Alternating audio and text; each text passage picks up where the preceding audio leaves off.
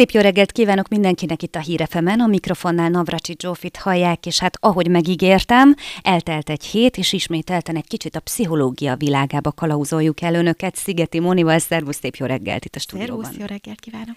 Ugye most már eljutottunk odáig, mert nagyjából kiveséztük a pszichológia mienségét, mi volt, tehát eljutottunk odáig, hogy egy kicsit tematikus beszélgetések következnek, és hát valamelyik adásban szóba került a pszichológia gyógyító hatása, illetve a pszicho pszichoterápiák bizonyos betegségek gyógyulás közepette való felhasználása, és azt a szót említetted, hogy onkopszichológia és közben én teremtettem egy ilyen nagyobb halmazt, ezen nevetünk itt a felvétel előtt, hogy én elneveztem ezt gyógyító pszichológiának, azon belül ez az onkopszichológia akkor létező fogalom, de mit is takar ez pontosan? Hát ahogy a nevéből is következtethetünk, ez, ez az onkológiai megbetegedésekkel küzdők pszichés támogatására fókuszál. Távolabbról indítva megint, most már talán megszokták a hallgatók tőlem, hogy mindig távolról indítok. Szóval távolabbról indítva, hogyha egy ilyen holisztikus szemléletben tudunk gondolkodni arra vonatkozóan, hogy, hogy az ember működése, létezése, az mennyire szorosan összefügg a, a testet érő és a lelket érő hatások, hogyan kapcsolódnak össze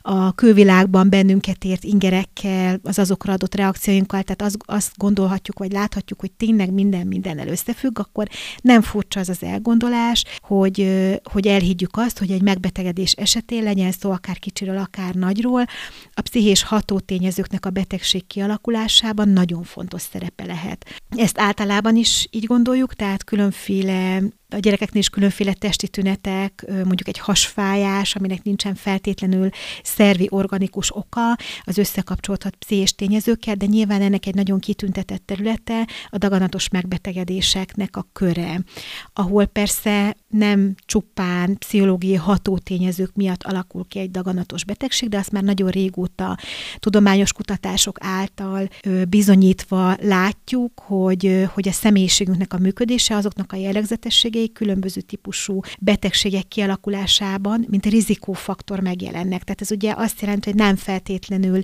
fog egy, egy átípusú személyiség, aki ilyen harcosabb, konfrontálódóbb, konfliktus helyzetekbe belemenő, vagy akár az generáló, hirtelen haragú személyiség nem feltétlenül fog feltétlenül szívinfarktust kapni, vagy, vagy sztrókot kapni, de hogy nagyobb az esélye, vagy rizikótényezőként megjelenik ez a sajátos személyiségműködés, ahogy mondjuk a daganatos megbetegedéseknél rizikótényezőként megjelenik a, a világhoz való negatívabb hozzáállás, az öröm megtalálásának a nehézsége, egy ilyen borongósabb életszemlélet, élet, vagy akár a belül tartott feszültségek, uh-huh. amik, amiknek nem találja meg a csatornáját az ember kifelé, hanem csak örlődik és emészti magát, ezek, ezek a belül tartott feszültségek például rizikófaktort jelenthetnek a, a daganatos és a különböző gyulladásos betegségeknek. Nagyon érdekes egyébként, amit mondasz, mert nekem van egy szent meggyőződésem. Tehát tényleg az, hogyha bármi problémánk van, bajunk van, zavar valami, bánt valami, jöjjön ki. Uh-huh, Jobb mondjuk ezt azért mondom, hogy én ez nekem ilyen veszőparipám, mert én az a típus vagyok, hogy nálam bent soha semmi nem marad. Ezt szenved is tőle a környezetem, de, de jobban érzem érzem magam. Tehát van olyan, hogy valami nagyon nyomaszt mondjuk, és én nem szégyellem, hogy hazamegyek, és érzem, hogy, hogy kell egy jó nagyot sírnom, és megkönnyebbülök.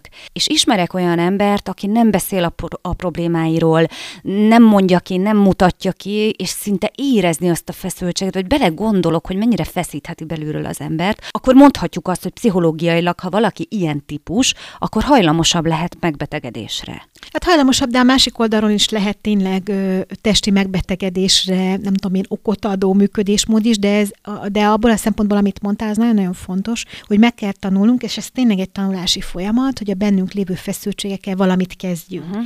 Hiszen teljesen természetes, hogy a mindennapi életünk rengeteg feszültséget generál, nem kell messzire menni a közlekedés, az odaéreke időbe állandóan rohanok. Amit találják ki a családomnak, mit adjak enni, a főnököm, lehet, hogy jogosan, lehet, hogy jogtalanul szúrt le, mindegy, szóval, hogy a munkahelyi kisebb-nagyobb sorolódások, ezek mind-mind teljesen természetesen feszültséget generálnak bennünk, ezekkel valamit kezdeni kell.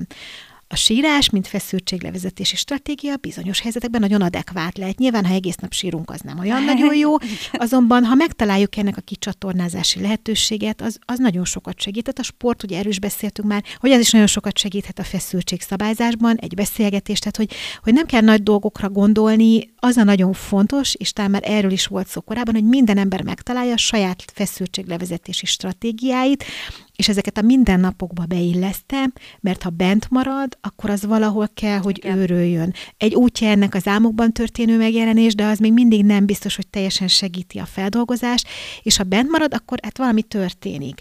Úgyhogy igen, ez nagyon-nagyon fontos, hogy az ember meg, ne, ne szégyelje és ne bánja azt, hogyha a benne lévő feszültség kijön, az az egy fontos dolog van, hogy azt kell megtanulni, ez a kisgyerekeknek nehezebben megy, és néha a felnőtteknek is, hogy olyan formában csatornázzák ki a feszültség feszültségeiket, hogy ezzel sem maguknak, sem másnak nem okoznak kárt. Tehát a feszültség kicsatornázása úgy történik, hogy valaki összeszedi a munkahelyén a mindennapokban a nehézségeket, és a saját gyerekével kiabál olyan helyzetekben, amikor nem feltétlenül ez lenne a megfelelő, akár fegyelmezési, akár megoldási mód, akkor az nyilván, hát lehet, hogy a bűntudat miatt neki is, de hogy a gyerekének biztos egy nem megfelelő ö, megoldásmód a szülőfeszültségének a levezetésére. Tehát, hogy szerintem az a fontos, hogy, hogy tanuljuk meg azt, hogy úgy tegyük meg a feszültséglevezetést, hogy abba tényleg tudjunk mentesülni a feszültségtől, és ugyanakkor senkinek ne okozzunk vele kárt.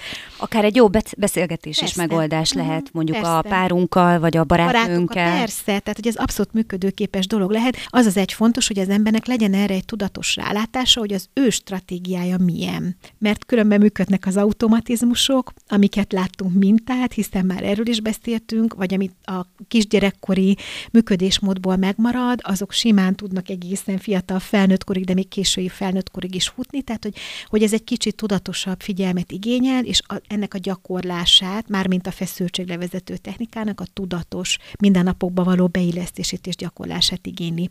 Mert ha nem, akkor az bizony fordulhat, vagy fordíthat bennünket a testi betegségek irányába. A daganatos megbetegedéseknél még talán van egy nagyon fontos szál, hogy létezik egy olyan fogalom, amit megküzdési mechanizmusok néven nevezünk a pszichológiában, amikor adódik valamilyen feszültséggel helyzet, annak hogyan futunk neki, és milyen megoldásokat választunk. Ezek között vannak olyanok, amik inkább a cselekvésre összpontosítanak, és vannak olyanok, amik ilyen érzelmi típusú megküzdési módok. Mind a kettőt alkalmazunk és használjuk, az aránya eltérhet ezeknek, tehát hogy van, aki inkább a, a helyzetnek fut neki, és minden áron igyekszik megoldani, akkor is, hogyha mondjuk szinte lehetetlenek tűnik a megoldás, van, aki meg inkább ilyen érzelmi alapú megküzdést választ, és a daganatos betegségek esetén a megküzdésben, megküzdési módok nem feltétlenül jók, és éppen ezért a terápiájuk, tehát az onkopsziológiának egy fontos területe, ezeknek a megküzdési módoknak a megerősítése. Tehát rengetegszer, mondjuk például imaginációs technikával, amikor el kell képzelni akár egy csatát is,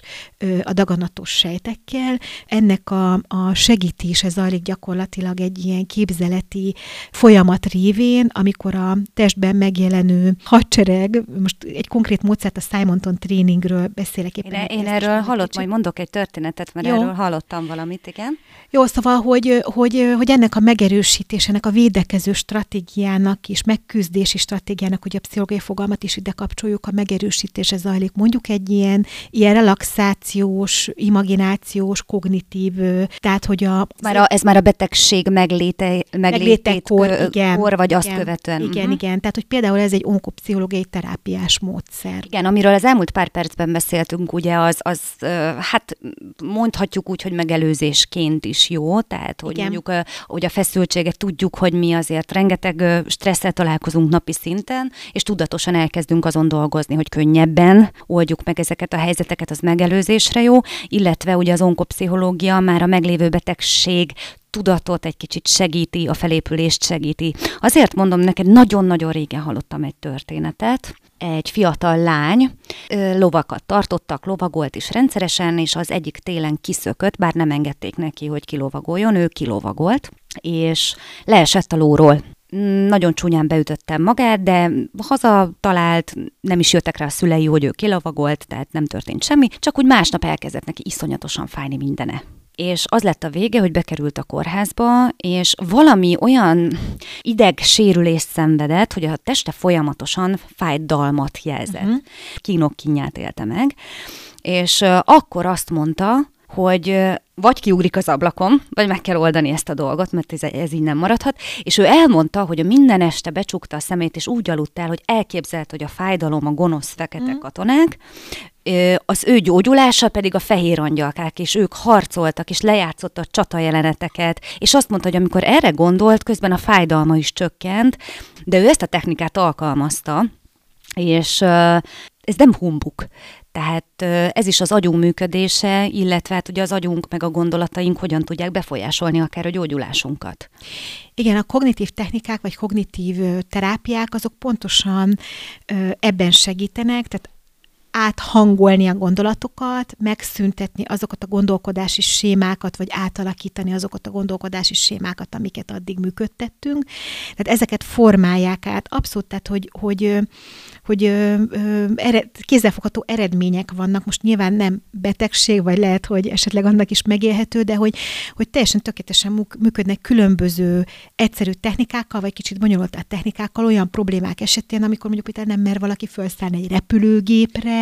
Tehát, hogy ezek, ezek amiket éveken keresztül cipel magával, és lehet, hogy azt gondoljuk, hogy ennek nincs jelentősége, de valakinek olyan munkája van, hogy erre feltétlenül szüksége lenne, akkor igenis őrült nagy jelentősége tud lenni aznak, annak, hogy ezt a nehézséget megküzdje, és ezekkel a kognitív technikákkal, amikor tudatosan alakítjuk át a fejében lévő gondolatokat, gondolatnaplóval, deszenzitizációval, ami mondjuk azt jelenti, hogy, hogy elárasztjuk azzal a számára félelmet keltőnger, amíg nem mer beszállni a liftbe, akkor ezt tényleg úgy kell elképzelni, hogy többször egy ilyen zárt helyen először a terapeutájával együtt ott van, és aztán kognitív módon már a terapeuta nélkül is képes a szorongását mederben tartani, vagy leküzdeni, és képes egyedül beszállni egy liftbe, és felutazni az ötödik vagy a századik emeletre. Szóval, hogy ezek abszolút ez a kognitív működő... viselkedés Igen, terápia, igen, ez ugye? a kognitív mhm. viselkedés terápia, ez abszolút működőképes dolog, és ez mind azon alapszik, hogy a fejünkben lévő képeket, gondolatokat formáljuk és alakítjuk.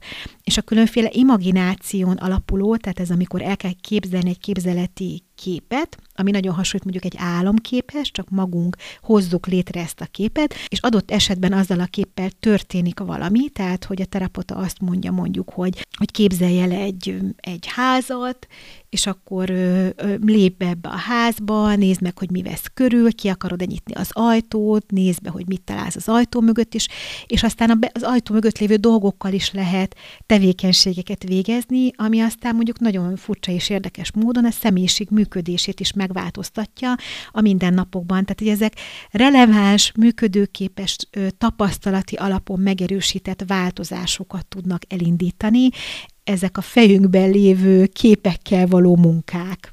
Erre mondják, hogy minden fejben dől el? Tehát ez, ez, meg, ez abszolút helytálló. Az én buszfóbiámon is lehet itt segíteni? Hát, konkrétan, de amíg bár felszállod... nem tudok, de... Van, van. Hát, ha fel, felszállok a buszra, addig nincsen gond. De ha becsukják az ajtót és elindul a motor, meg ott van a sok idegen ember, akkor, akkor meg van probléma. Fó, különböző fóbiák? Ez abszolút a, a fóbiáknak a kezelésében a kognitív viselkedés terápiás módszerek a leghatékonyabbak. Hát ugye nyilván az a kérdés, hogy a fóbia az, az mennyire zavaró a minden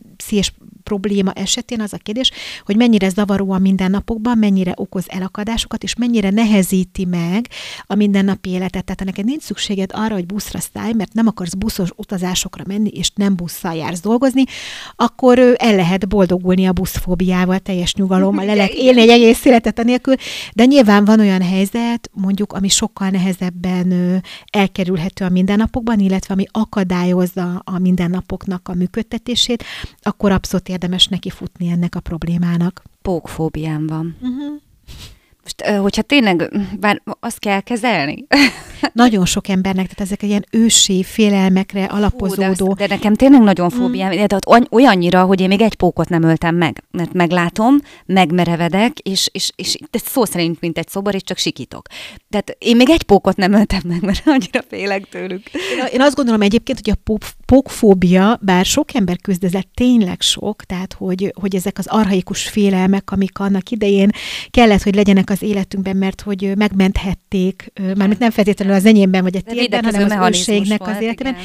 Tehát, hogy ezek, ezek létező és reális félelmek, amik, amik ott vannak tudattalanul az emberiségnek a nagy részében, mert egész egyszerűen régen az életünk megmentéséhez járultak hozzá.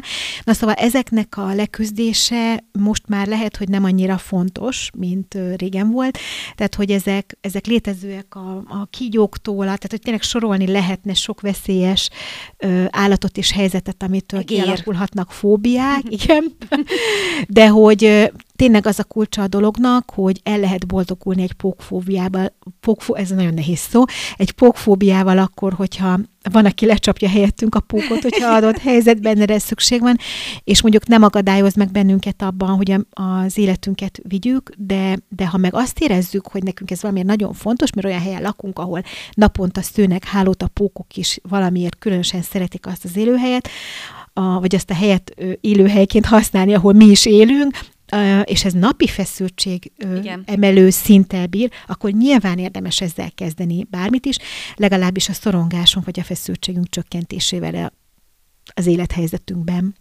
Alapvetően akkor ennek a az onkopszichológiának, és ahogy én elneveztem, gyógyító pszichológiának, az alapja, akkor mondhatjuk azt, hogy tényleg a pozitív gondolkodás?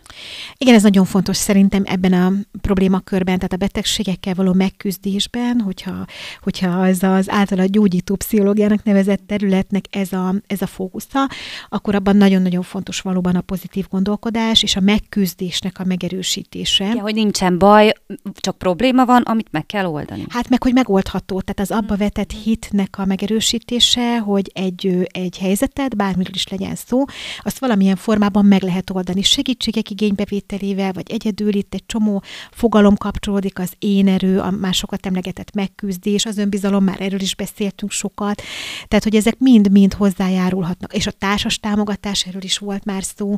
Tehát, hogy ezek mind hozzájárulnak ahhoz, hogy egy helyzet megoldhatóvá válik. Az ebbe vetett hit, az a gyógyulásnak egy nagyon-nagyon fontos kérdése a, a megbetegedések esetén. Ezt lehet gyakorolni egyébként a pozitív gondol gondolkodást? Szépen apránként megpróbálom azt, hogy napról napra, mondjuk naponta 10 dolog idegesít fel, vagy 15, akkor tudatosan, és akkor itt megint a tudatosság szó bejön, tudatosan azt mondom, hogy megpróbálom holnaptól, hogy ne 15, csak 10 dolog, és akkor az az 5, az már nem idegesített fel, és, és szépen apránként ezt gyakorlással el lehet érni? Tehát magunkével hát, lehet persze, tenni? de ezt könnyű mondani, és sokkal nehezebb megcsinálni. Igen, igen, igen. Tehát ez tényleg így van, hogy, hogy főleg, hogyha ilyen automatikusan működő gondolataink és ahhoz kapcsolódó viselkedéseink vannak, akkor nagyon-nagyon nehéz nehéz ezen változtatni, de természetesen nem lehetetlen. Nagyon sokszor terápiás helyzetben én azt kérem a hozzám járóktól, mert hogy rengeteg embernek problémája az, hogy lássa a saját életében a sok nehézség mellett a megjelenő pozitív dolgokat. Uh-huh. Igen.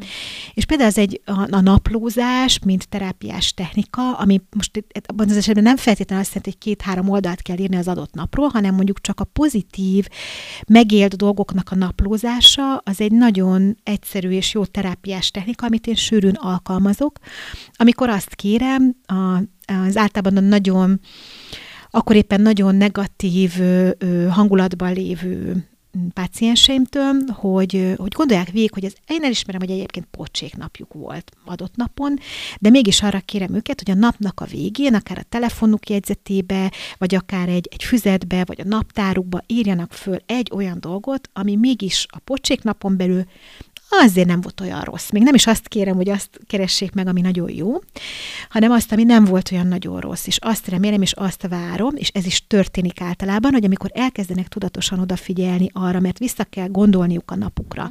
És akkor sorolok föl nekik segítségképpen egyszerű példákat, hogy, hogy, hogy nem tudom, hogy, hogy jó, nagyon banálisnak tűnik, hogy, hogy pont jó hőmérséklete volt a kávénak, amit a munkahelyemen ittam, és ezért nagyon jól esett nekem. Van, hülyességnek tűnik, nem? De mégis nagyon fontos ö, abból a szempontból, hogy egy fókuszt helyez Igen. a szemünk elé, hogy a sok rossz között lehet találni olyat, ami jó. Talán erőltetetnek is tűnik, de az a tapasztalat, hogy egy idő múlva az ember szeme jobban já- rááll ezekre az apróságok, észrevenni. Uh-huh. apróságokat, apróságokra, amik azért tudnak mégiscsak egy pici örömet okozni, és kapaszkodókat jelentenek a nehéz pillanatokban is, és aztán az, a, az is egy ilyen szép tapasztalás, hogy egyre több, ö, több, nagyobb, nem is csak több, hanem hogy egyre nagyobb jelentőséggel bíró pozitív dolgokat is képes észrevenni az ember az életében. Tehát, hogy ezt, de ez egy nagyon tudatos folyamat, amiben végig részt kell venni, ott szokott megbukni ez a dolog, hogy ebben nehéz kitartani. Yep. Tehát, hogy ezt hosszú távon működtetni, az nagyon nehéz, pedig, pedig higgyék el nekem a kedves hallgatók, hogy megéri meglátni ezeket a pozitív dolgokat, és aztán ki szélesíteni azt a kört, amiben észre lehet venni ezeket dolgokat. Szóval igen, ez egy folyamat, amiben aktívan szerepet kell vállalni, és soha nem hagyható ki az a személy, aki eldönti, hogy ő változtatni akar. Az ő kitartása, motiváció nem kihagyható, anélkül nem működik, kérhet bármit egy pszichológus, de én nagyon sok pozitív hatását láttam már annak, hogyha valaki hajlandó erre időt, energiát áldozni, és ugyanígy arra is, hogy mondjuk a, a kívülről jövő pozitív számá, számára nyújtott kívülről jövő pozitív visszajelzéseket is megjegyezni, mert hajlamosak vagyunk arra is, hogy... Megdicsérnek, azt mondják, de szép igen, a frizurád, jaj, nem most igen, meg igen, napja. Igen, igen, és hogy igen. nem baj az, hogyha egyébként a helyzetben rosszul ágálunk, csak azt is szoktam kérdezni, hogy még a kitüntetett kapcsolatban is, ahol mondjuk nem érzi a, a hozzám járó azt, hogy ő eléggé értékelve van egy, egy szerelmi kapcsolatban, egy házasságban, egy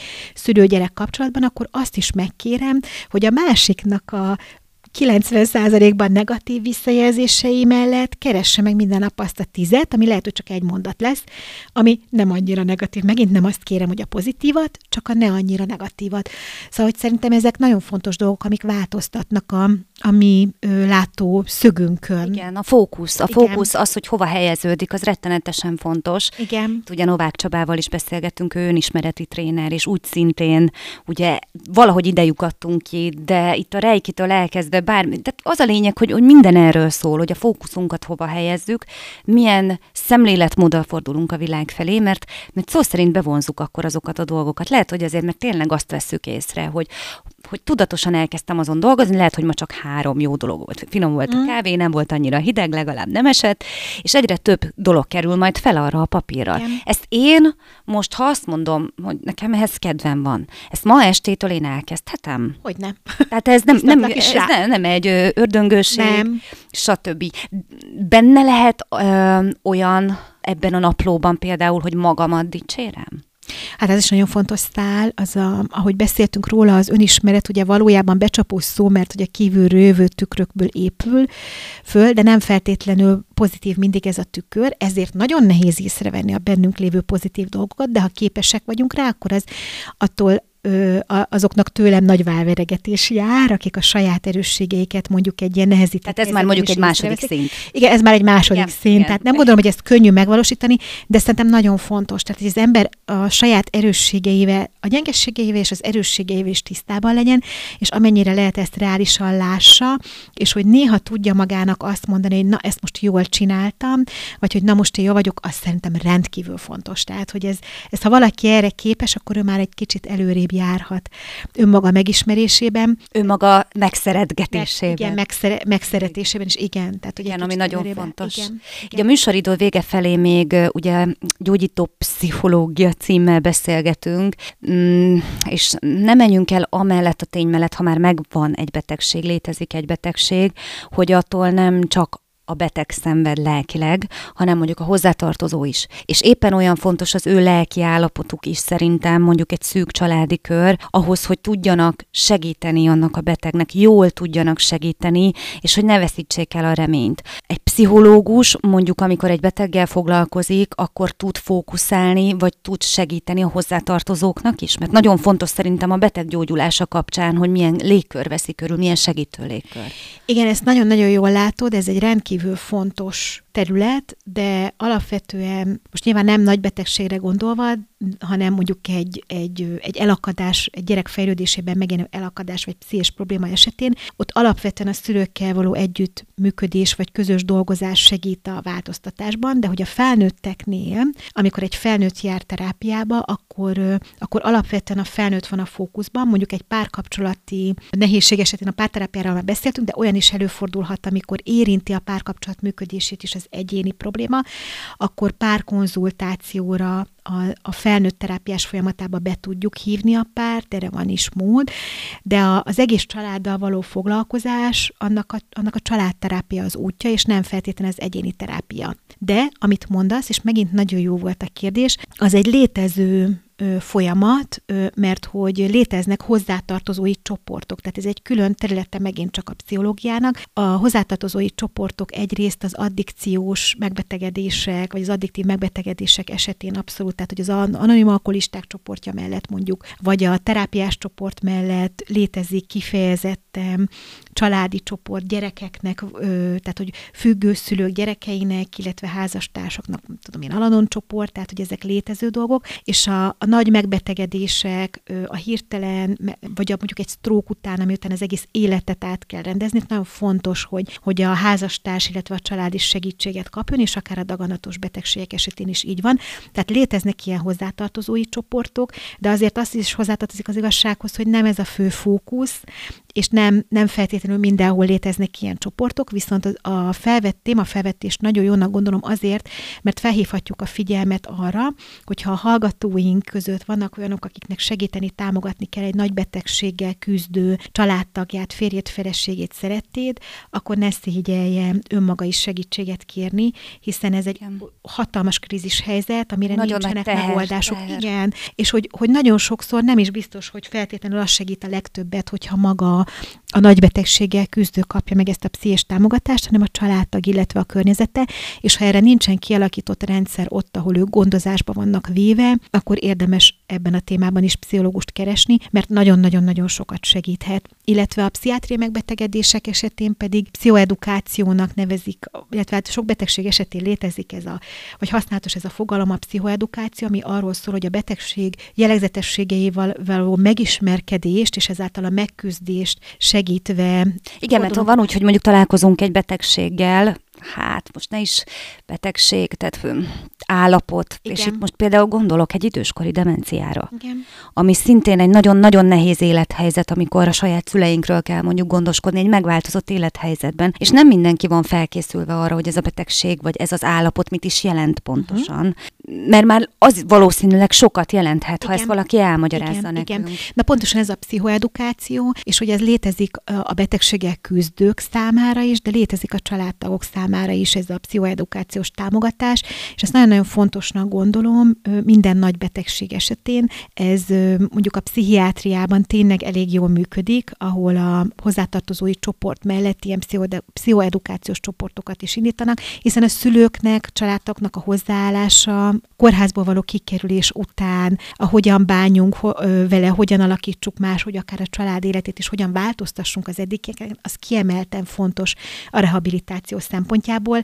De hát ha belegondolunk, nem csak a pszichiátriai beteg, hanem a mozgásszervi rehabilitáció esetén, egy nagy műtét után, egy baleset után, szóval nagyon sok olyan terület van, ahol, ahol nagyon-nagyon fontos szerepe van a hozzátartozóknak, és kell és, és szükséges is őket támogatni a, abban, hogy aztán ők támogatni tudják azt, aki rászorul a családjukból erre. És a mai napon is a végszó legyen az, hogy ne szégyeljünk segítséget kérni, mert akár hozzátartozóként, Igen. hogy beteg hozzátartozónkat tudjuk segíteni, mert talán így lesz a legeredményesebb, és mindenki jól jár. Igen. Szigeti Móninak nagyon szépen köszönöm, hogy itt voltál, várunk vissza majd a stúdióban. Köszönöm én is. Önöknek pedig jó rádiózást kívánok, legyen csodás napjuk, pozitív napjuk, tudják, sok pici apró kis pozitív dologgal a mikrofonnál Navracsi Zsófit hallották, viszont hallásra.